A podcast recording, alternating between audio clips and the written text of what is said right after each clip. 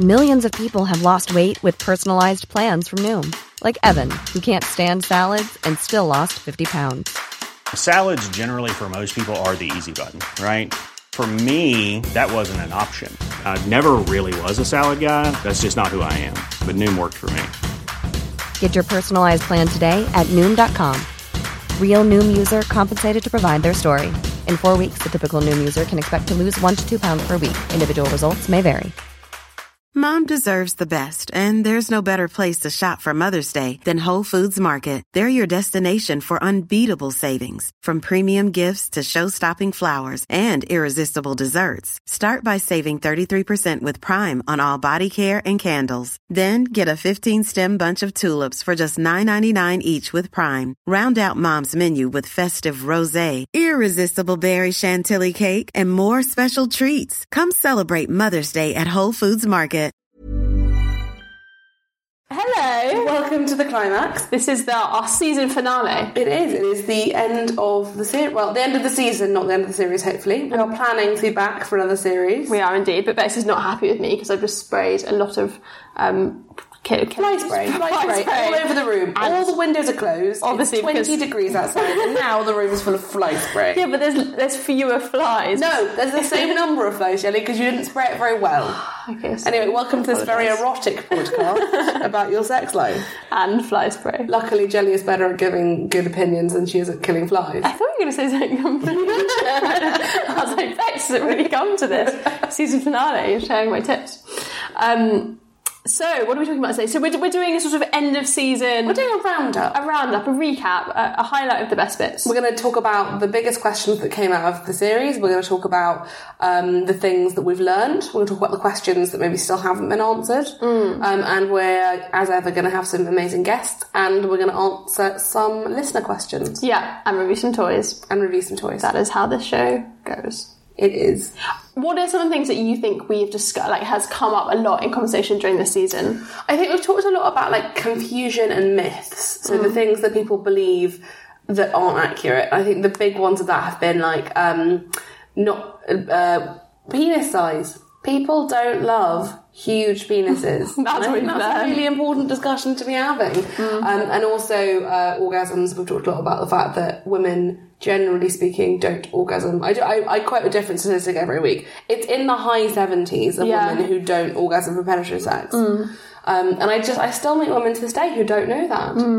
So I think, yeah, there's been a lot about... We talked a lot about myths. I think also we talked about stigma. Like, there's still stigma. We talked about promiscuity, having a lot of sex, having not much sex. And I think, actually, I've realised over the course of the last 8 weeks that...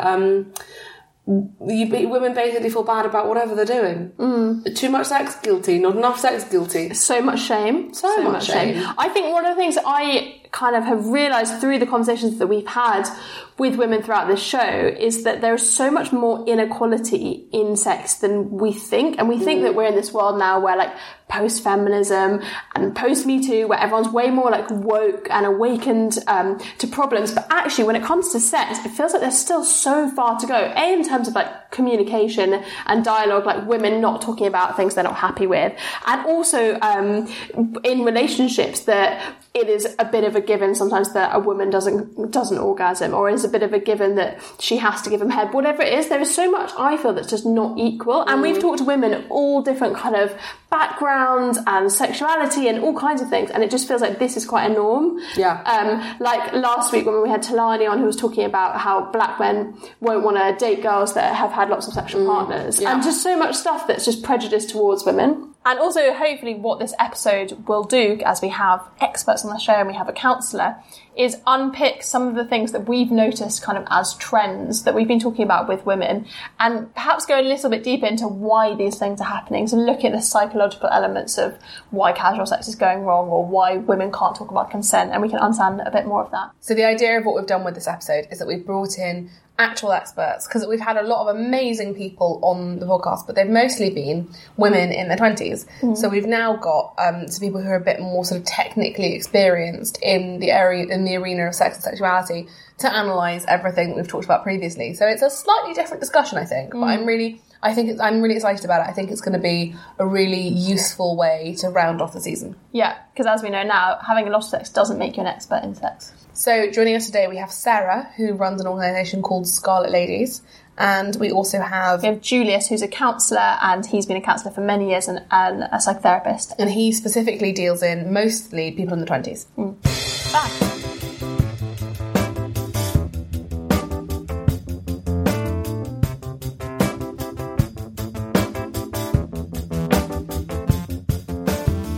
So for this week's episode, we're joined by Sarah from Scarlet Ladies. Thank you so much for joining us. Can you tell us a little bit about the survey that you've done recently and about your work?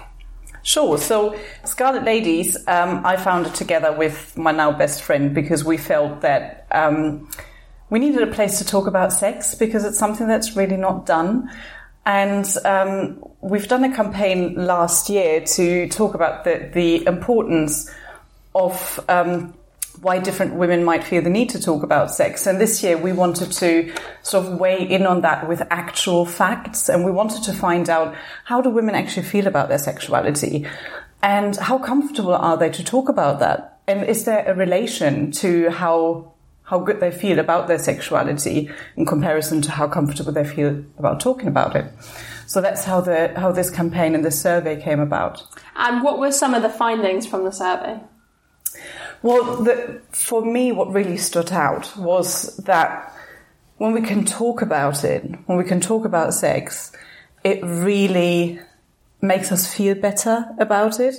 So, for example, we found that women who said in the survey that they're really uncomfortable with their sexuality and with sex in general were 10 times more likely to not have anyone that they can talk to about sex, including their partners, which I think is really sad. Mm-hmm. Yeah, absolutely. I think that is very sad. I think it's interesting. I wonder whether there's like whether how comfortable you are talking about sex is kind of demographic, because I've always spoken about sex with my friends and always felt very comfortable doing that. Mm. And we grew up talking about sex, but then I guess I went to all girls school, so maybe that's part of it. Yeah, I suppose like different socioeconomic groups maybe talk about it less or more, depending. I think my guy friends talk about it a lot less. Mm. And if they were having... I just know from my boyfriend, like, if we were having sex problems, he wouldn't go and speak to his male friends. I imagine he wouldn't really go speak to anyone. Mm. So I wonder also how much that's reflected on the male side, whether there was lots of men who aren't talking to anyone and aren't happy about their sex life. Yeah. Do you think different types of women are more or less likely to talk about it? Yes, definitely. I think, or what the survey has shown is that women so in the younger demographic, 25 to 34, are most likely to feel uncomfortable with their sexuality and with having sex. And something that we found at our events is that sort of the younger the women are, the more inauthentic the conversation is. Because very often when people do talk about sex, what you hear is a sort of more of a bragging conversation rather than a real, true, you know what? This is what happened last night, and either this was really cool or this was really not. It's really interesting because that's so the opposite of my experience.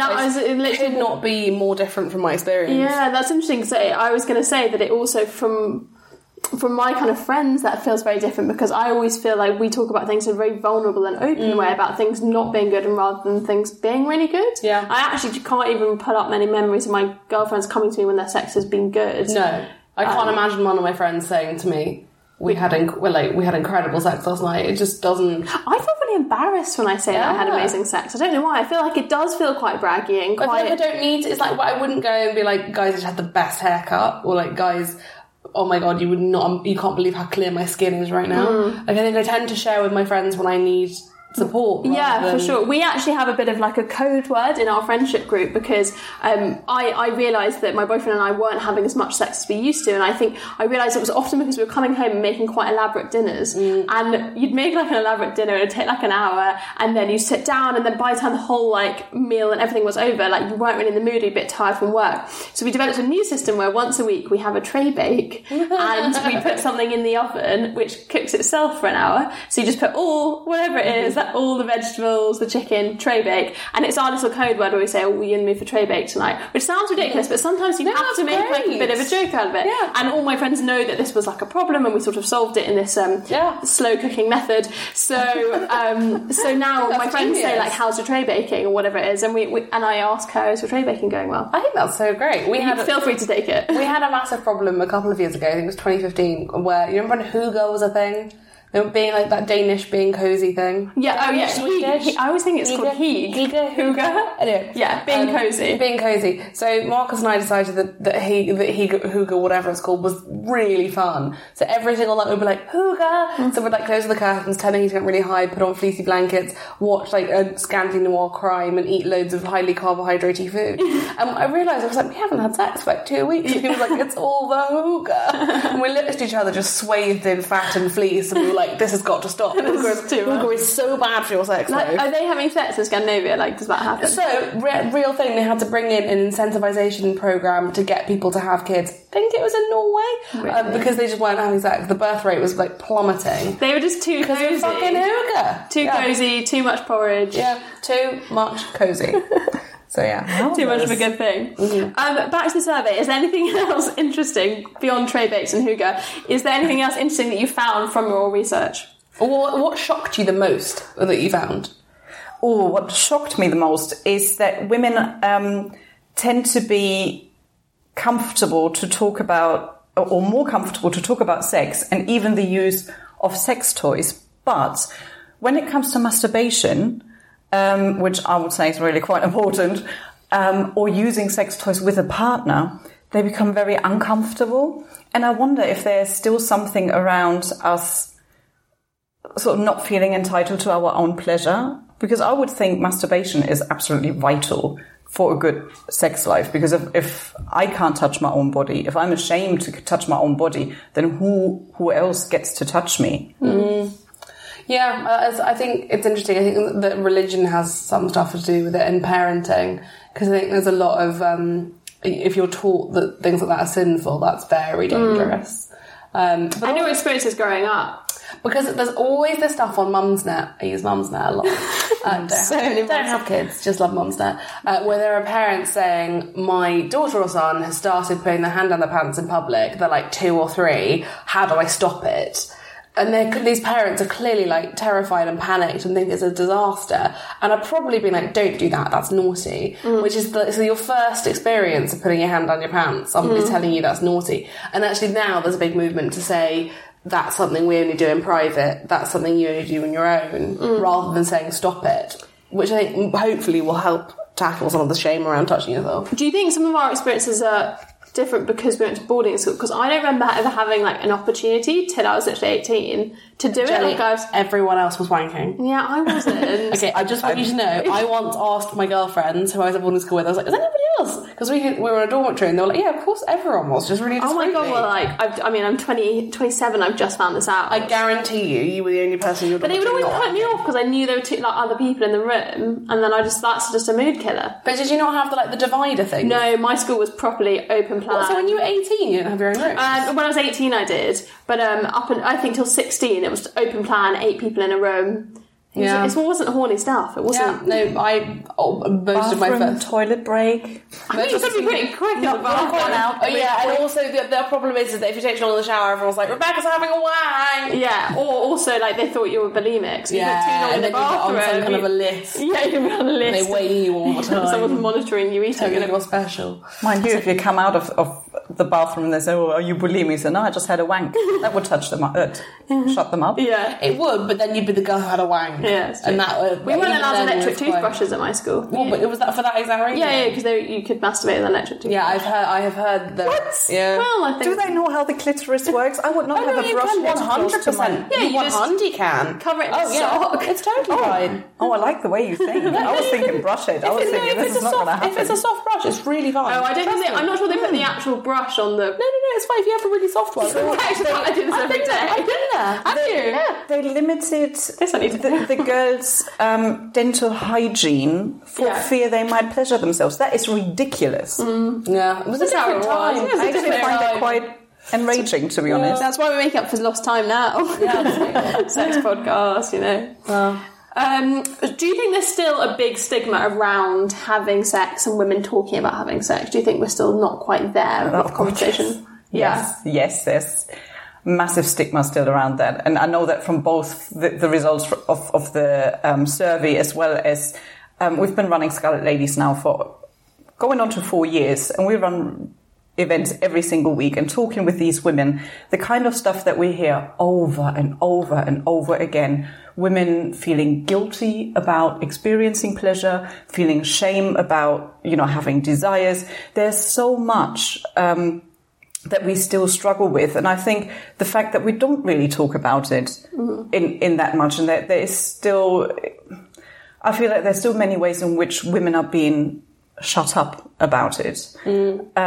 And I feel that doesn't help. Yeah, no, I completely agree. I think there's still a discomfort about women having too much sex. There are still people who will message me on Twitter being like, it's biologically wrong. Women don't want sex. Women aren't supposed to. It makes you less biologically compatible. And I tried to explain to her on Twitter that the reason that a penis is shaped the way it is to scoop out the semen of your previous mate. Yes. To try and give him the best chance of being the one who impregnated you. And this person was very upset by this, told me that it was not the case. But there's a proper, study. There's a lot of people that don't want women to be having good sex, I think. Yeah. Especially on the internet. Yes, well, they don't want to be having sex at all, ideally. But if they are having sex, only with one person. But also there's a lot of crossover between that and incels, who are in the community, people who are involuntary celibate, who think that they are owed sex and think that women not having sex with them is some sort of crime, but they also don't want women to have too much sex. So you do slightly wonder where that's going to work out. Just as an algebra problem. I just think it's the attitude generally that women's sex lives are like a public thing, like it's up for public discussion, and not a private thing where you're allowed to have as much or as little sex as you want. But it's like we need to be decided. Similar with contraception as well. Yeah. It's that it's decided that the woman, it's a public thing, and a guy gets a say. Like, why does a guy get a say? But in terms of contraception, you're supposed to use none, but never get pregnant, except as soon as your fertility starts to tank, you should be pregnant immediately, but only when you are fully able to support it and go back to work straight away. So I love you so much right now. It's a little bit of a difficult one. There's this tiny window where socially you're allowed to. But they spend the whole of your childhood. Basically, you are being criticised no matter what. Yeah, unless you are financially viable, get pregnant on your 27th birthday, give birth to one very neat child, and then manage to go back to work while still being like a full-time parent, and never complain about it, and get really thin afterwards. Just about be okay. Yes, just about. You wouldn't want to do too well, because then you're intimidating. No. Well, you can do well, but you have to be very quiet and modest about it. Yes. Nobody's allowed to know that you're doing well, but you're also not allowed to complain. It seems nobody likes it. It's a good system, isn't it? No one likes a whiner. It's pretty flawless, actually. Yeah, it really is. This stereotype that women don't really enjoy sex, and that we shouldn't be enjoying it and shouldn't want it, is something that really baffles my mind, because we've known since, the 50s, 60s, since the biggest... Kinsey. Yes. This was the biggest study ever conducted. And this is the Kinsey Report that we're talking about. If you haven't read it, it's very long, but on Wikipedia they have the highlights. And basically, they've proven that women have got a higher pleasure potential than men do. Yeah. And yet, there's still people out there that think that, women don't really want sex. Well, I think there's something about women probably don't want mediocre sex. We're getting to a point where, women realize, well, hang on a moment, sex can be for me too. It doesn't have to be me trying to serve my partner, but it can be really awesome for me. Yeah. And I think that's the place that we need to get to, because if you're having really good sex, boy. On the topic of the Kinsey Report, there's a really... So I always think that one of the best things it did was... So there's a thing on the Kinsey Report where you work out your sexual orientation on a grade of 0 to 6. So instead of gay, straight, bi, and then all the other ones, you give yourself a number. So if you're very, very straight, you are a Kinsey 0, and if you're very, very gay, you're a Kinsey 6. But I really like the idea that you can kind of pick.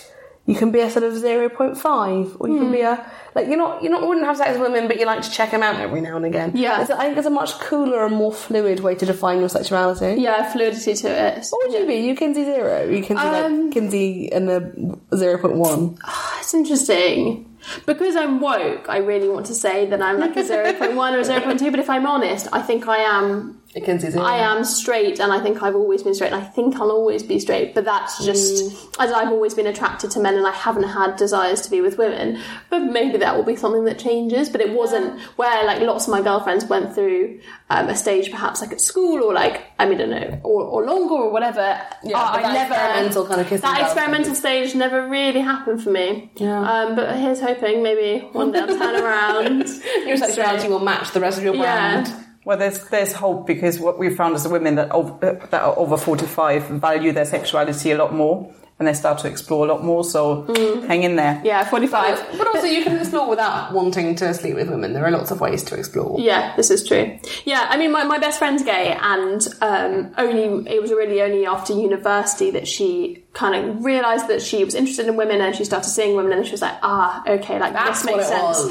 And but I've realised also, like in the report, that it is very fluid, and she's in a relationship with a woman, and there is still the element that they could go back to the other way, and that is something that underpins their relationship, is that you're never just one thing and in one state, and it's a bit of a fear that perhaps one day they'll be like, actually now I feel straight, or now I want to be with men, and so it's a different dynamic. I don't think you just find your sexuality and that's it. It's always evolving and changing. Yeah, I think. Generally speaking, I find it frustrating when people describe themselves being pansexual, because I feel like surely that I still don't fully understand why pan is different from bi, or just saying I fall. But the point of pan is that you fall in love with anybody based on their personality and who they are rather than their gender. And I think broadly speaking, I would imagine most of us are pansexual in the sense that we all have the capacity to fall in love with anybody, but we all have different traits that we prefer, which tend to present more in male and female people. Yeah, and that is tends to be how it kind of works out. Definitely, yeah. Also, I think we might have a preference for genitalia. Yeah, well, so this is a very tricky one, because I very strongly pro penis. I love a penis. I really need a penis in my life. It's a good sound. It's a good soundbite. I've been called transphobic before for saying that I wouldn't date a man with a vagina. Really? And I don't think that that's transphobic. I think that's that I like penises. But that is apparently a preference that is not or shouldn't be publicly stated.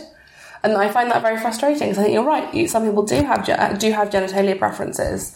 And that is acceptable, surely. I think that, yes, because that is your sexuality. You mentioned earlier you like to have penis in your life. So why should you deprive yourself of that? What I would consider transphobic is if you didn't want to date a trans man, despite maybe him now having a penis, because he was misgendered at birth, that I would see as transphobic, because you are not accepting him as he is right now. My thing is, I don't think I would have gone out with somebody who couldn't have children, because I really want children. And I would find that to me would be a really hard limit. And I wouldn't, but again, call that transphobic, where people would. But that feels very like I'm not allowed to say it. But if I had known that my husband were unable to have children, I probably wouldn't have been with him, because I knew that I wanted to have my own children biologically with my partner. And I think I would struggle with that with a trans person. Are you allowed to? I don't know. Are you allowed to say that? I think you're allowed to say that. I think You're famous for saying whatever you want. I think Rebecca Reed is certainly allowed to say that. And also, I think political correctness, I think, is very important. And I'm really pleased, as much as the older generation calls the millennials snowflakes, I think we have never had such a heightened sense of respect for everybody else's opinions and lifestyles, which I think is a great thing.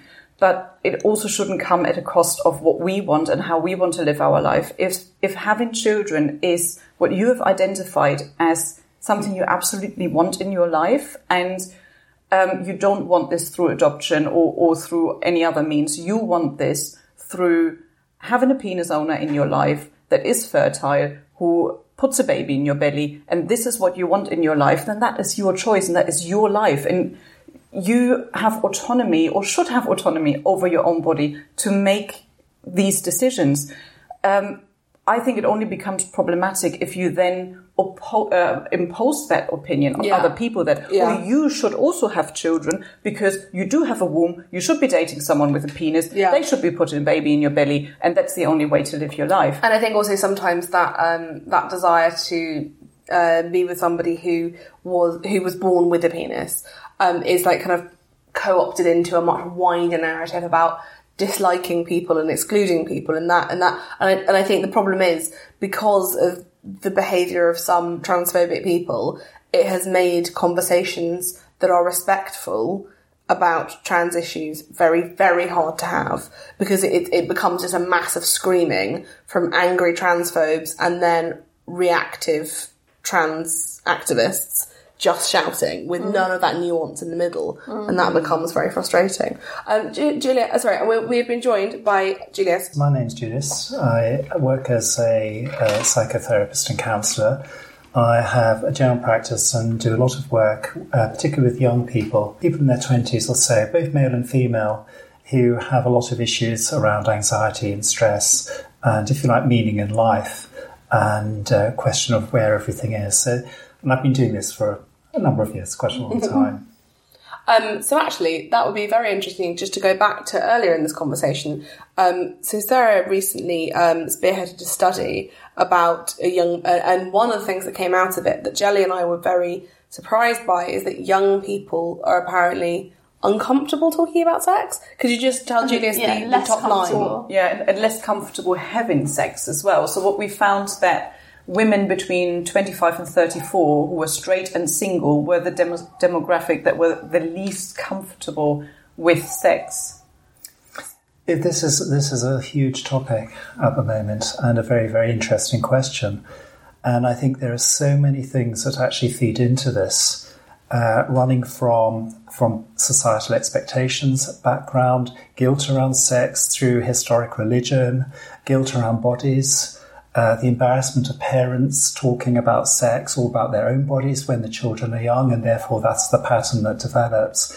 And of course, rather tragically, the whole question of possible potential abuse and bullying that we find in schools and in young people. And I think that you talk about women in that age group having particular problems. My own experience sort of shows that a lot of young men have a real problem with sex too, particularly in their 20s, because they don't know what their roles are in life. And it was interesting just listening to you earlier on talking about gender and transphobia. And I think there's a lot there about what do people understand, what do people fear, and where is it all going? Because people do fear the things that they don't understand. And this feeds into everything. And for me, it's not so much about genitalia. It is more about gender and how people see themselves and how they're accepted by others. Although I do take the point that it's biological and personal choice as to whether women want babies and how and so on. And I think it's a very big topic. So that's really interesting. You're talking about the sort of men in flux in terms of sex. Do you think that the current men in their 20s are better or worse off in their attitudes to sex than previous generations? I think that they find it more difficult now. I think there are some studies on this, but I think that one of the problems with this is that whether we like it or not, historically, previously, whilst things may not have been right or liberated or particularly good, there are a lot of boundaries. And people had an understanding of where they fitted in with the sort of male stereotype role model, a female stereotype role model. Those role models may be wrong and they may not be where they should be, but they knew where they were. Whereas now, a lot of men don't know whether they're supposed to, just putting it at a very base level, whether they're supposed to hold doors open for women or not. I always find that one so convenient, though, because you just don't drop a door on someone. Well, just hold the door open for everyone, surely. Which is exactly what I do. That's weird, isn't it? Well, personally, I think it's weird, but some people have reacted really badly to that type of thing, which I find quite bizarre. Because for me, it's manners. Yes, apparently. I hear this. I don't know anybody who's ever had direct experience of someone being like, "How dare you?" We don't have ultra feminist friends. We do have. I do. I am an ultra feminist. Also, I think sometimes it depends on how it's done, because I have been on a few dates with someone quite a while ago who did this thing where he would order me to stay in the car until he would come round and open the door. Oh, I find that very weird. In which case, I always felt like saying, fuck you, I have opened my own doors for 30 years, I'm still capable of doing that. So because then it didn't seem like a courteous thing. It was a woman, you sit, I open door. That's control. Yeah. But that's a question, that's a controlling thing, isn't it?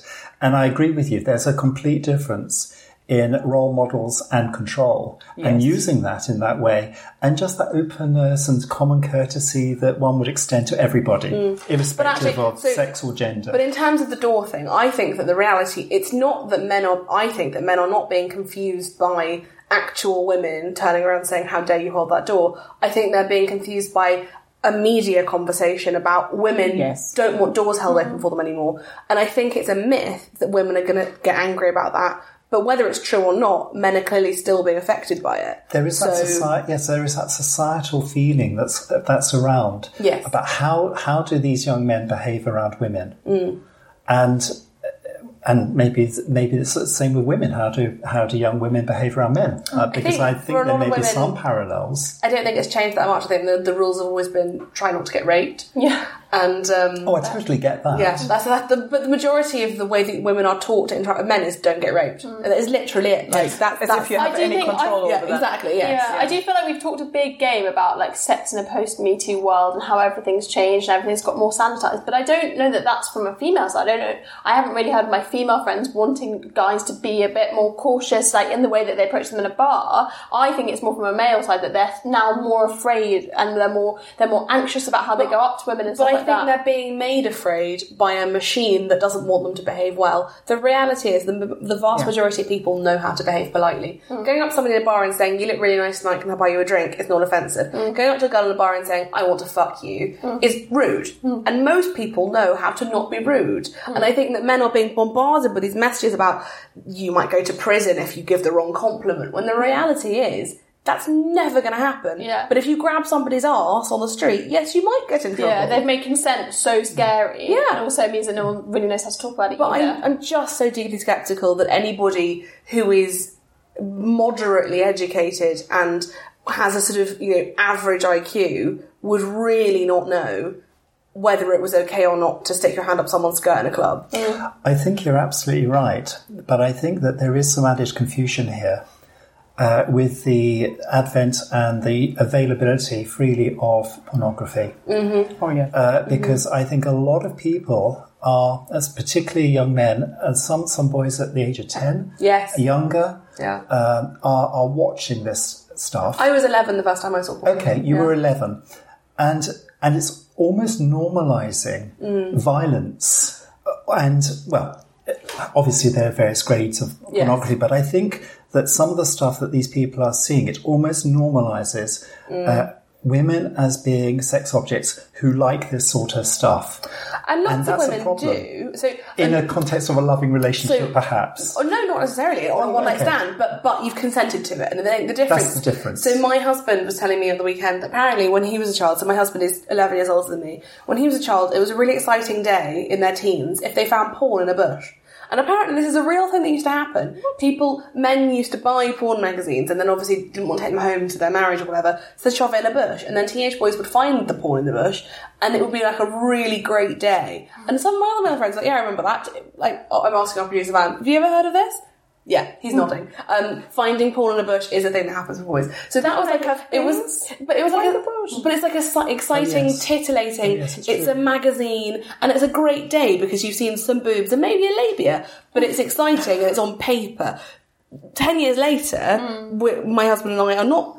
10 years is not a huge age gap, but if I'd seen a porn mag in a bush, I would have been like meh, because I knew that I could get thousands of gigabytes of hardcore gangbangs at the click of a finger. I wouldn't have bothered to pick the porn up. It's so accessible. That's absolutely the difference. Yeah. And I was always... I mean, I was I've always been interested in BDSM. That was sort of a pre-sexual fascination for me. I always knew I was kinky.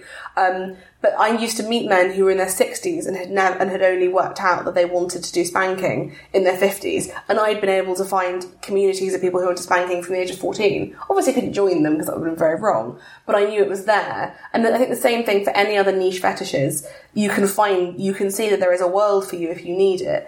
Which has made a lot of people feel a lot less alone, but it's also made really, really kinky sex very normal, which is why our friends end up going on Tinder dates where guys try to slap them or spit in their face or choke them, which if you're not expecting it and you haven't negotiated is quite frightening. Yeah. I think when it comes to pornography, I think you're mentioning something there that I think is a great upside, and also not having to go into a DVD store, into this CD area in order to enjoy it. You know, now you can just go online, nobody needs to know about it, so you have access to it a lot more freely. I think where it becomes problematic is because in this country, and possibly every country, we just lack good sex education. Totally. To put it in context. Because what we learn is how to or how not to make a baby. So what we learn is reproduction, not sexuality. We don't learn about pleasure. We don't learn about consent. Yeah. So when we see pornography and we don't understand that, just like Hollywood movies, they depict a fantasy. They do not show real life. And neither are they meant to. Yeah. If you enjoy anal sex and you get a bit of chocolate on your dick, that's how it works. But you would never see that in pornography. It is sanitized in a way. Any conversation around consent beforehand would be, you know, wouldn't be very entertaining to have on camera. But, so all of do you that know what is I would cut say? Out. So it also the quality of your, it used to be that if you wanted porn, you had to pay for it, which meant the quality was higher. So there's a provider called kink.com who make kinky porn, and at the end they make very, very violent videos, and then at the end they have an interview where the girls have like gone, had a shower, and they're sitting. All the actors sit together and they have like a 5-minute chat about the experience of filming it, and like it's like the behind the scenes. So you see them being restored to equality with the male actor who was probably like hitting them or whatever before, and that comes at the end. So it's provided in a context. Now, when those films are cut to put on free porn sites like YouPorn, that is removed. So but even the act of not paying for it, So the 13-year-olds, what are they more likely to access? Well, they're not going to take a subscription. Exactly. So that's why I think it becomes damaging, and that's why. There was Toby Orenstein has done a fantastic TEDx talk about this, where she talks about intimate injustice, where they went around college campuses in the US and they were asking young people about what good sex is. And for the boys, it was having an orgasm. For the girls, it was for it not being painful. Yeah. That's a pretty low bar. And I think that's because the boys, and there was a program here in the UK, I think it was called Sex in Schools, where one of the boys in the classroom said, oh yeah, and then I fuck her and then I come in her face. And he was challenged for that. And so what if she doesn't want that? Well, she agreed to having sex with me, so I come on her face. That's what they do in porn. This is how it works. Like, actually, no, you need to get consent for that. And they don't learn that. They're being shown something different and they're not taught differently. When they're not, and actually there's a technical reason for the coming on the face thing. I think it's that when they started making porn, the way the lighting worked, it wasn't easy enough. You couldn't pick up semen when it was leaving somebody's body or even on their torso because of the lighting. So whereas if you do it on someone's face, they can point their face up to the light. Wow. So boys are having sex in a specific... Well, we're both having sex, but boys have been taught to have sex in a specific way purely because somebody's cameraman couldn't get the right angle and it became a trend. So and that crazy. Is terrifying. Wow. But isn't it... What you're saying about sex education at schools, you absolutely pick that up correctly. But the other thing that they really don't focus on in the whole of this is not only the consent issue, but also the whole thing around the emotions that go with relationships. What does it actually mean? What should the parties be exploring? What should they be doing? And of course, it doesn't need to. You're right. It doesn't need to be in a loving relationship necessarily. It can be sex for sex sake, one night stand. Yeah. Of course, but you're allowed to. But both of those things you can have. I think what I see a lot of is the understanding that you have feelingsy sex in a relationship, or no feelingsy sex on a one night stand. But nobody ever talks about the fact that you might have some feelings. That's exactly it. And I think a lot of what you're talking about here is the whole issue of communication. Mm.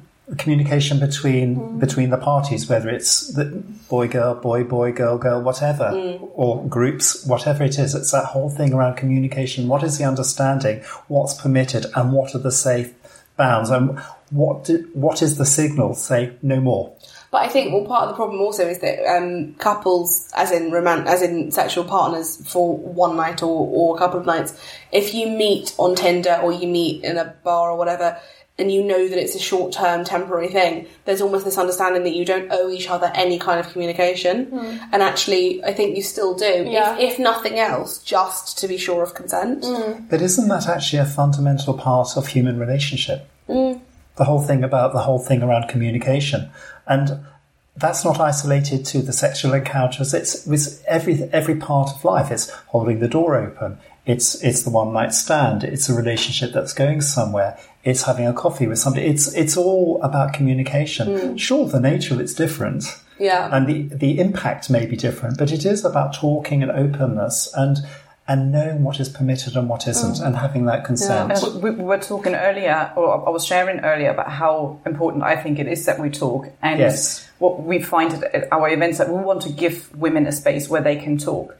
And every now and then we have someone asking, why don't you include men in that conversation? And the answer is very simple, which is a lot of women are not comfortable to talk about sex, period. So they need a space to be provided where they can explore that first. And it's almost like a test run. So within our community, they start talking about sex, and we encourage those conversations by getting different speakers in, by opening up that conversation. And then they can build their confidence in having those conversations. For some of them, they've never even uttered the word masturbation. Mm. And it's a confidence thing. I think having men around just changes the dynamic. It changes the energy. Absolutely. It's. I just wanted to touch on it because it's something that's come up. This is the last episode of this season, and we've talked a lot this season. It's come up in conversation a lot about casual sex and about one night stands. And the feeling that I've got, I don't know if Bexy feel the same, is that as much as we'd like to think that one night stands and casual sex are all fun and games, and they're really they're fun and they're enjoyable for everyone, actually they're a lot more complicated than we let on. And especially for women, casual sex is perhaps not as straightforward, and a lot of the kind of horror stories that we've heard throughout the season have been from instances of casual sex where, and it's obviously just from casual sex, the communication isn't there. Do you feel like we're having more casual sex than ever, and do you think that is having like a knock-on onto mental health and also onto relationships between the sexes? I think the first thing that I would say on that is that casual sex can hit very deep in terms of people's psychological makeup. Mm. And there are things that can go on in those types of relationships that can really hit earlier traumas, earlier experiences of life, things around security, insecurity, things around abuse and so on. So there's a real danger that people can actually be more and more damaged through going through more and more casual sex, seeking to find love, but actually becoming more and more damaged in the process. I'm saying that from a psychotherapeutic point of view, as opposed to the sort of practical things, which I'm sure Sarah will talk a bit more about. Even from the practical side, I would completely agree. And one thing that one of the most annoying myths that keeps staying around is that sexual empowerment equals sleeping around. Mm. And it absolutely does not mean that at all. Sexual empowerment means that you know your own desires, you know what you want, you've got your boundaries in place. And I think very often when we talk about sex positivity, people think, oh, I want to be all sex positive, so I'm going to go and sleep around. But they haven't done the work on themselves. Mm. They don't yet know what they want. They don't really know what they are game for. Mm. They don't have their boundaries in place. They're not comfortable communicating. So if they bump into someone who's just really up for it and then they want to do things that the other person doesn't want to do, they don't have the tools to say, actually, you know what, this is sort of really not what I want. And that's how they then get themselves into situations, and they just go with it, potentially, because also they don't want to disappoint, they don't want to, want to be seen in a certain way, so they just go with it. And sometimes there is that expectation, right? There has been a really great article written by Frankie Cookney about sex positivity and people almost using that against someone. It's like, what do you mean you don't do anal? You're sex positive. Mm. Yeah, that's how I know that for me that's an exit only and I might not enjoy that. And you're okay to say no to things as much as you can say yes to things. Mm. Yeah. I mean, I think casual sex can be fantastic, and I think for some people sex actually genuinely isn't a big deal and they can have quite a lot of casual sex and it'll be fine. For other people, casual sex can be very hurtful.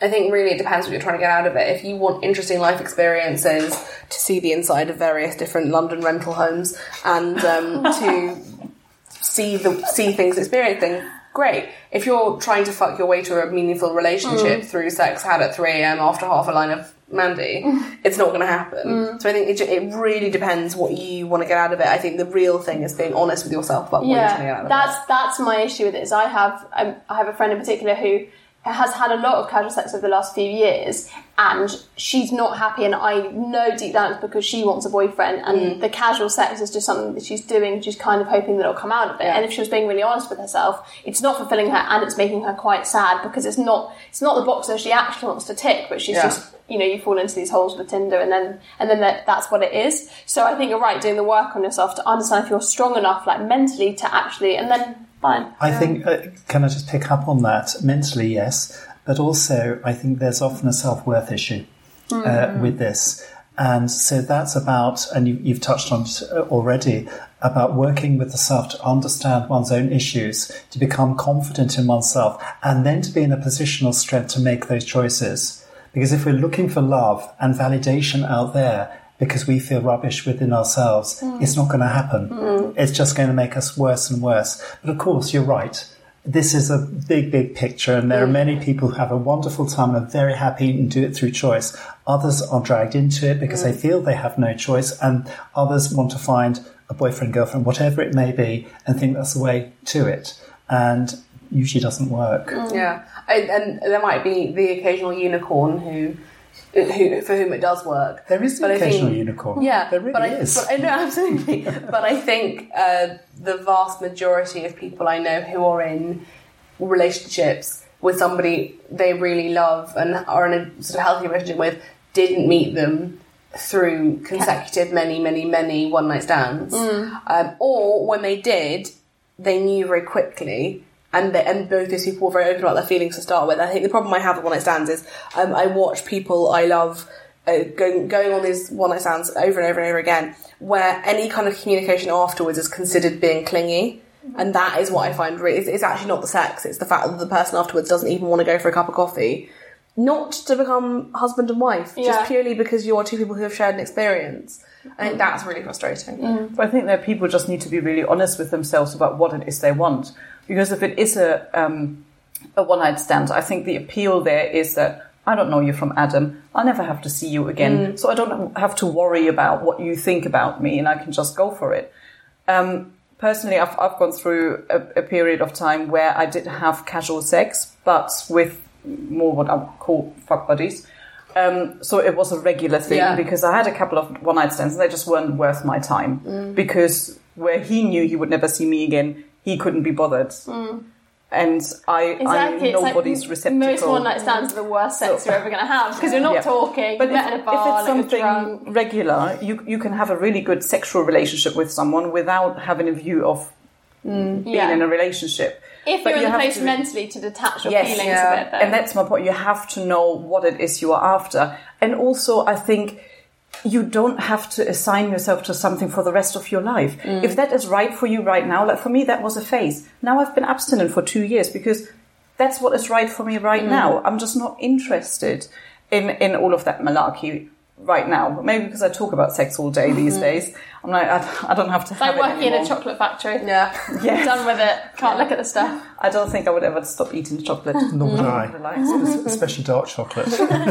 Well, on that note, thank you so much, guys, for your expertise. That's fantastic. Yes. If people would like to find out more about you or hire your services, where can they find out about it online? Well, my website address is www.talktherapylondon.com, and that's got all my contact details. Fab. If they'd like to come along to a talk. Well, they can find us on scarletladiesuk.com and across all social media networks. We're Scarlet Ladies UK, and we have events going on every single week, always on a Tuesday evening, so they can come along to that and just look out for more information about the survey. You can find under hashtag TalkSexChangeLives. Fantastic. Thank you guys so much. Thank you. Thank you.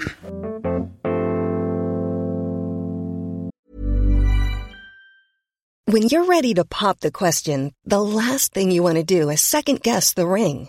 At BlueNile.com, you can design a one-of-a-kind ring with the ease and convenience of shopping online. Choose your diamond and setting. When you find the one, you'll get it delivered right to your door. Go to BlueNile.com and use promo code LISTEN to get $50 off your purchase of $500 or more. That's code LISTEN at BlueNile.com for $50 off your purchase.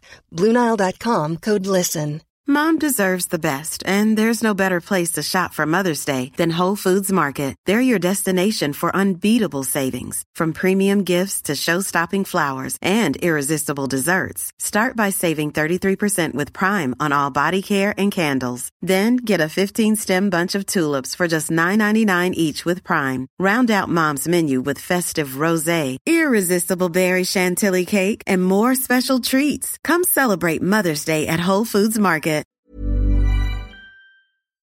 And now, a word from our sponsor. This week's episode of The Climax is brought to you in association with Lovehoney, the UK's most popular online shop for buying adult toys and lingerie. Whether you're looking for a toy for you and your partner, something for solo play, or some sexy new lingerie, you'll find everything you need at Lovehoney.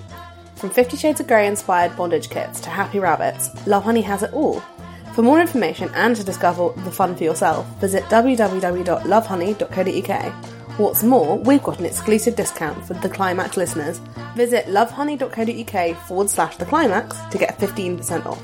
So, we are now going to talk about our favourite toys that we tried all season. And because we are such good, altruistic, kind people, we've tried a lot of sex toys. Well, it's a tough gig, but you know, someone's got to do it. So, Giles, what are your two favourite toys that you've tried this season? So, there are two standouts for me. The first one would be the Sona Cruise by Lilo, which is available on Lovehoney. I loved it. Don't think I've tried a sex toy quite like it. I feel like so many sex toy brands talk a big game about tech and it being really revolutionary and really different. The Sona Cruise for me was so different. Like, it wasn't something I'd ever felt or experienced before, and the orgasm I had from it was totally different. So I really liked that. I do think, like you said when we talked about that product, that it is something you have to be mindful of, that you could easily take that and not use any other toy again. And it is quite an addictive sex toy because it just feels so good and so different. So I have been a bit mindful of that, of trying to like mix it up. It's a special treat toy. Yes. Not one for every day. Mm-hmm. Yeah. It's not your Nike trainers, it's your like nice boots. I was actually going to say the Sona was my favourite. Really? As well. Sorry, did I steal it from you? You stole it from me. It genuinely is quite revolutionary, but as you said, I was quite tempted to make it my like standard go-to, but that could be a little bit dangerous because it's a very, very different sensation from sex.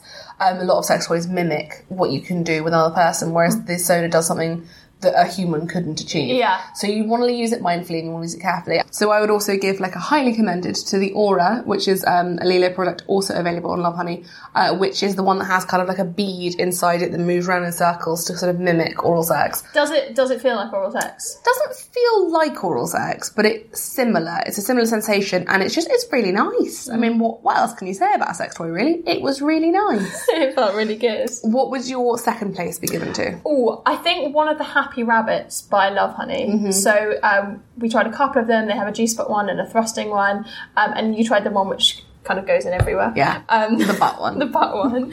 I liked the G-spot one. I thought it was a good, solid sex toy. It was fun. It was easy to use. It had a good amount of variety to it, and it was just one that I'd recommend if you're like looking to move away from just vibrators and you're a bit bored of just like the kind of clit-focused sex toys. Like, I liked the Happy Rabbits, and there's also a lot of science and tech behind them. They've been working on them behind the scenes for a number of years to create this product, and you can kind of feel that it does feel like quite a special product. I think also they put a lot of thought into the vibration patterns. They're very smart about what they can do. All the settings are quite different from each other, and they all achieve different things. So most people will be able to find a setting they really enjoyed on one of the Happy Rabbits. What was your number two? I think my second favourite will probably actually be the pinwheel from Lovehoney. Because Lovehoney do such great like BDSM basics. Like they're not hugely expensive. They're really well made. They're very reliable. And that's something I really appreciate about the fact that you don't have to go to like a specialist outlet anymore and spend loads of money if you want to have slightly kinkier sex. You can get it for a really, really decent price for a great quality on Lovehoney, which is one of the things I really like about Lovehoney, one of the reasons I'm really glad we partnered with them and Lilo over the series. Fantastic. Well, if you guys are interested in any of those products, we have an exclusive discount code for our listeners. If you go to lovehoney.co.uk/theclimax, you get 15% off. You do indeed. And you can thank us later. So this week's episode of The Climax, we are talking about sex in the 21st century, and we've been sent some questions by our listeners this week. So I'm very pleased to be joined by Katarina. Please can you introduce yourself, tell us a little about yourself. Hi, nice to meet you. I'm Katarina. I'm full name Katarina Georgiou. I'm a counsellor working with clients in London, both in private practice and in a GP surgery once a week. Yeah, that's me. And you're going to be helping us out with some of the questions that our listeners sent in. Yeah. So, first one we've got is from... I'm not going to read her name out, that would be really bad. But she says, my boyfriend doesn't orgasm. He gets hard and he enjoys sex, but he just doesn't seem to ejaculate. Is it something wrong with me, and is it a problem? So one of my initial thoughts as I was hearing that was about the idea of whose fault it seems to be. Like, she seems to mention, is it me, is it him? And one thing I would suggest is not looking at it so much as who is at fault, but considering how this is something between the two of them. It's both of their issues in a way, and how they can support each other to understand each other's feelings around it. So whatever she might be feeling in response to him not being able to orgasm, first of all, noticing how she feels about herself from that, and maybe encouraging a conversation with him about how he feels about it also, and getting the two of them to have a conversation. Yeah. I think my first sort of thing would be, I guess, I would want to know, has he always not orgasmed, or is it that he doesn't come with her? Because if there are like physiological reasons that people can't orgasm, like having too tight of a foreskin or all kinds of other issues. If it was that, I think I could totally understand it. If he had always been able to orgasm with other girlfriends and then was struggling with me, I would find that probably a bit worrying. Yeah. It's interesting what you said about how she feels when he doesn't orgasm, because that's whenever I've had experiences with perhaps with a guy who like couldn't get it up, or we like had something that was like sexually perhaps like a bit awkward and not quite what you're expecting, I always took it on myself. Yeah. And I always felt bad, I always felt insecure afterwards. And it's so funny, because I think if it was the other way around, I don't know that a guy would be super concerned perhaps about whether or not it was something he was doing, just like, oh well, that's her. And I think that sensitivity on the female side is very common. Yeah It is, I mean, one thing I can say, like, from when you're mentioning if it was on the other way around, I do have experience with clients where that does happen the other way around. And I think you're right that sometimes there can be two things going on. Like, I think the person who has the issue can feel something and not recognise that the other partner might be feeling a certain way in response as well. And likewise, the other way around. Like, there can be, I think a lot of it is a miscommunication sometimes between the two around what they're really feeling, what they fear, what they're worried about, how they're being perceived, what they want from it, and how to work together with it. I think there's something about the togetherness that sometimes is missing. I think women very often have a propensity to take on fault either way. So if they can't orgasm, they feel it's their fault because their body doesn't work, or they're not relaxed enough, or they're not enough into sex. And if their partner doesn't orgasm, they think it's because they're not sexy enough or they're not doing it right. But either way, women tend to take on blame. So I think it's something about naming. So first of all, recognising what she's feeling in response to it first, and really starting to unpick some of that. So where's it actually coming from? Is it from a history of this happening? Is it because she's used to feeling like she can always... you know, whenever she's been with someone, it's always worked, and this is different. Like, really starting to notice what it is about the issue that's affecting her, and then being able to name it with her partner, and actually bringing it up and saying, you know, I'm aware that this is happening, this is how I'm impacted, I'm curious to know how it's impacting you and how we can talk about it together. I think also, if I were her, I would be inclined to find out whether it's just penetrative sex versus a problem. So does he orgasm from hand jobs or oral sex, in which case it's, and find out whether it is specific to penetration or whether it is an overall thing, because that would be interesting. And also I guess that the part of the conversation is whether there's a kind of an element of like trauma there.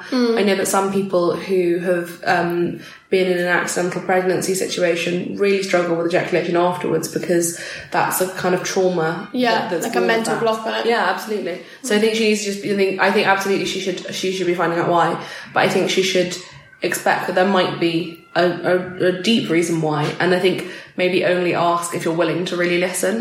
If she's not that keen on this guy and she kind of could take him or leave him, it's quite a big thing to go into. Like ask yourself whether or not you're ready to hear the answer. Amazing. So I have another question that was sent in by one of our listeners, and she said, my boyfriend has started to make comments about my clothing and appearance, such as he doesn't like what I'm wearing. It's really getting me down and I don't know what's the best way forward. How do I talk to him about this? I feel like it's affecting our sex life too. Presumably it's affecting her sex life, because I suppose maybe affecting her confidence in the relationship, or, you know, bringing up insecurities in the relationship. What are your thoughts on that? I mean, so there's this thing on Mumsnet, whenever somebody writes anything about their husband, people just comment LTB, which stands for leave the bastard. And I try not to always give break up with them as the answer, but on that case I would be inclined to say break up with them. I think people are telling you they don't like what you're wearing or how you look, that is such a massive red flag. And I would be inclined, you know, at the beginning of a horror film when like when the cup just moved a little bit, you're like, move house. That's my instinct with relationship things. Like, it also can be such a slippery slope. Like first it's your clothes and it's your parents, and then it's something else, and then it's like how you are around your friends, or whether or not you're seeing your friends. And I've seen it happen with friends where it just starts as something quite minor and it can develop. But that said, I did have a friend at university whose boyfriend made quite specific comments about her clothing, and she did manage to nip it in the bud. So I depends how far along in a relationship you are as well. Like they were quite early days, and she was like, I just don't like this as behaviour, and he did stop. So maybe it's not an awareness sometimes, I don't know. So my thoughts are around empowering herself to allow herself to be angry and frustrated and notice those feelings. I'd be thinking about other ways in which she might be feeling undermined, other ways in which she might be modifying her behaviour. How often does she say sorry for things? And just take a look at that and notice how she actually allows herself to diminish herself and become more empowered to sort of feel annoyed about that, actually. That's interesting. That's a good mark of things like saying how often she's saying sorry. That's quite it's quite a simple way of just measuring how you're doing in your relationship and if you are apologising a lot. Yeah, that's good, because so often these things I think can slip without you even really noticing, that it's just one thing and then it's something else, and then before you know it you're in a relationship that's hard to leave. Yeah, and I think actually any relationship where you feel that leaving would be frightening, other than for the reason that you would miss that person or be unhappy, that's a very bad sign. I think, broadly speaking, you should not be feeling any fear in a relationship, which sounds obvious, but in lots of cases aren't. I think any situation in which you're nervous about your partner's reaction to something is quite a bad one to be in. It's fine to be a little bit like, oh, how are they going to take this? But I think to be actually frightened of telling somebody anything is very, very worrying. It's not a healthy sign, for sure. Well, thank you so much for sharing your insights. If people would like to find out more about you and your services, where can they find? Sure, so you can either find me on the counselling directory, which is counselling-directory.org.uk, or you can find me directly at kgcounselor.com, or on my podcast, which is soundeffects.podbean.com, but it's sound effects with an A. Yeah, that's music and mental health. But yeah, if you find me on my website, you can email me and get in contact, or just a general Google search with my name will work. Oh, yeah. Thank you so much. You're welcome. Yeah. Gels, it's the end of our last episode of the first ever series, The Climax. An end of an era. It is the end of a very brief era, 8 weeks. Is it allowed to be an era if it's only 6 weeks? It's a very good question. We'll be back with season 2 to tell you the answer to that. No, seriously, if you've enjoyed this season, please subscribe. Please leave us a review. We love reviews. Rate, review, tell your friends, tell your boyfriend. You know, more good sex for everyone, basically. But also, as we've been very clear, we only want praise, no criticism. Yeah. And we'll be back soon with a second season, and we'll be discussing lots of different new topics all around sex and sexuality. But in the meantime, please use the discount code that we offered you, which is if you go to www.lovehoney.co.uk/theclimax, you get 15% off. Buy toys, have good sex, complain if you're not coming. Any other messages for people to take away from this? Talk about consent more. Yes. Yeah. And know your boundaries. That is our message.